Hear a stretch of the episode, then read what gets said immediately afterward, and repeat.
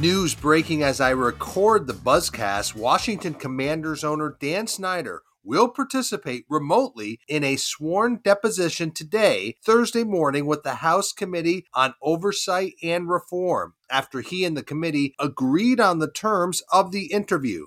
Dan Snyder is speaking to the committee this morning under oath on the team's workplace culture. Look for news throughout the day on sportsbusinessjournal.com. And today is Thursday, July 28th. This is your morning buzzcast, and I'm Abe Madkour. Hope everybody is doing well today. We mentioned it yesterday, but yes, baseball is back in a big way in New York City. It has to be the talk of the town. The Mets walk off 3 to 2 win on Wednesday night gave them a two-game sweep of the Yankees in the Subway Series, where both teams were in first place or are in first place in their divisions. The two teams will meet for two more games next month in the Bronx. And who knows? These two teams could play again in the fall. This is all good business for baseball in New York. It's good business for the Mets. They drew another standing room only crowd of more than 43,000 at Citi Field. Also, the games are scoring big on television and with viewers. The Mets win on the first night of the Subway Series drew strong numbers on TBS. Our Austin Karp noted they were the cable network's best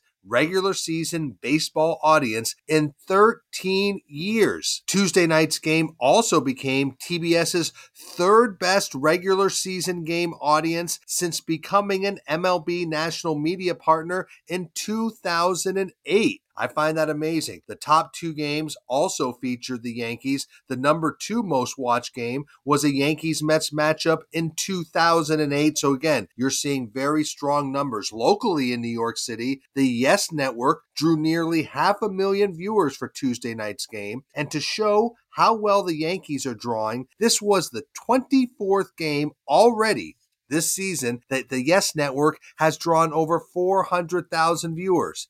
The network accomplished such a feat only nine times in 2021. So the game on Tuesday also marked the 17th time in the last 20 primetime game telecasts that the Yes Network was the most watched network for the night in the New York City media market. So that's a big, big accomplishment. And also the top two watch networks in all of New York City on Tuesday night. The most watched network was Yes. The second most watched network was Sportsnet New York for the game as well. So again, baseball is scoring big in New York City. Let's stay in the New York market. A great deal of attention will be on Bedminster Golf Course in New Jersey this week as LIV Golf holds its third event starting today with a pro am that will feature former President Trump playing. We should start to get more clarity on Charles Barkley's future and see if he will join LIV Golf in its broadcast booth.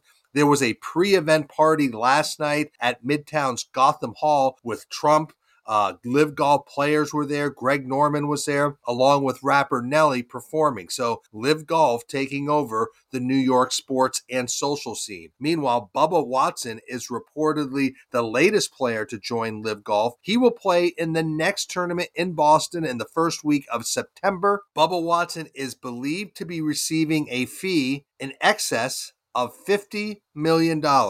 That's right, a fee in excess of $50 million dollars to play on LIV Golf. He will be one of the team captains on one of the 12 four man teams in the 48 man field. Meanwhile, LIV made an announcement yesterday that was expected but now is formalized. It will be called the LIV Golf League in 2023. It will feature those 48 players on those 12 team franchises. They will have a 14 event schedule next year. 14 events, dates and locations are yet to be announced. LIV will play in locations all around the world. Now, here was some news. Players will compete for more than $400 million in total prize money. That's up from the $250 million in prize money for this year.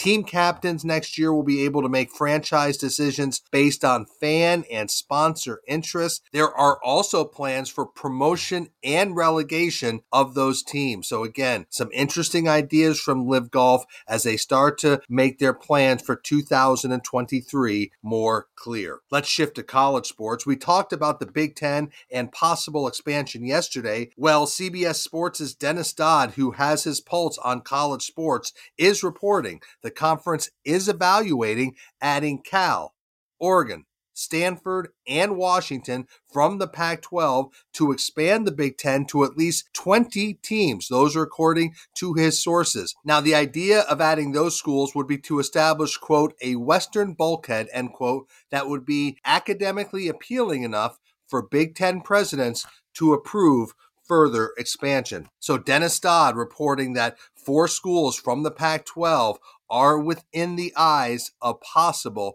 more Big Ten expansion. Shifting over to motorsports, our Adam Stern reported that Camping World is ending its longtime title sponsorship of NASCAR's Truck Series after this season. And Stern also reports that NASCAR is close to signing a potential replacement. Camping World has been title sponsor of NASCAR's Truck Series for more than a decade and has been paying an estimated $5 million per year Stern reports that the leading candidate to replace Camping World is believed to be Craftsman, the tool brand that was the original sponsor of the truck series when it initially debuted. It was title sponsor from 1996 until 2008. So Camping World out as the title sponsor of NASCAR's truck series, and we could see Craftsman in, but that remains to be seen. A couple of other quick hitters as we end the Buzzcast. The NFL's Finance Committee approved Rob Walton's proposed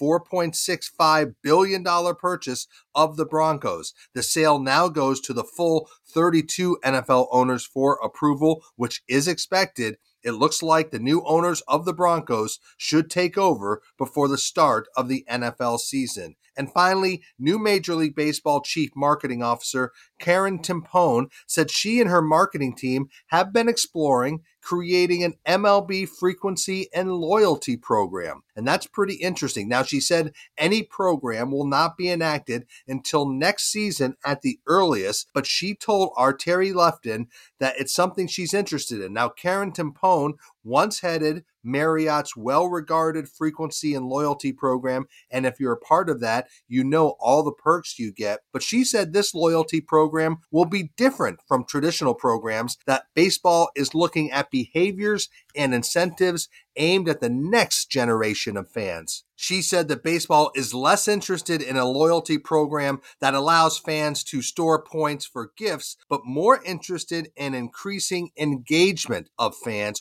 or in moving casual fans further down that marketing funnel. So, this is a pretty interesting form of a loyalty program. I know this is something that other leagues and teams will be watching. So we will keep you updated on any type of frequency or loyalty program being introduced by Major League Baseball. So that is your morning buzzcast for Thursday, July 28th. I'm Abe Madkour. Hope everybody has a great day. Stay healthy, be good to each other. I'll speak to you tomorrow on Friday.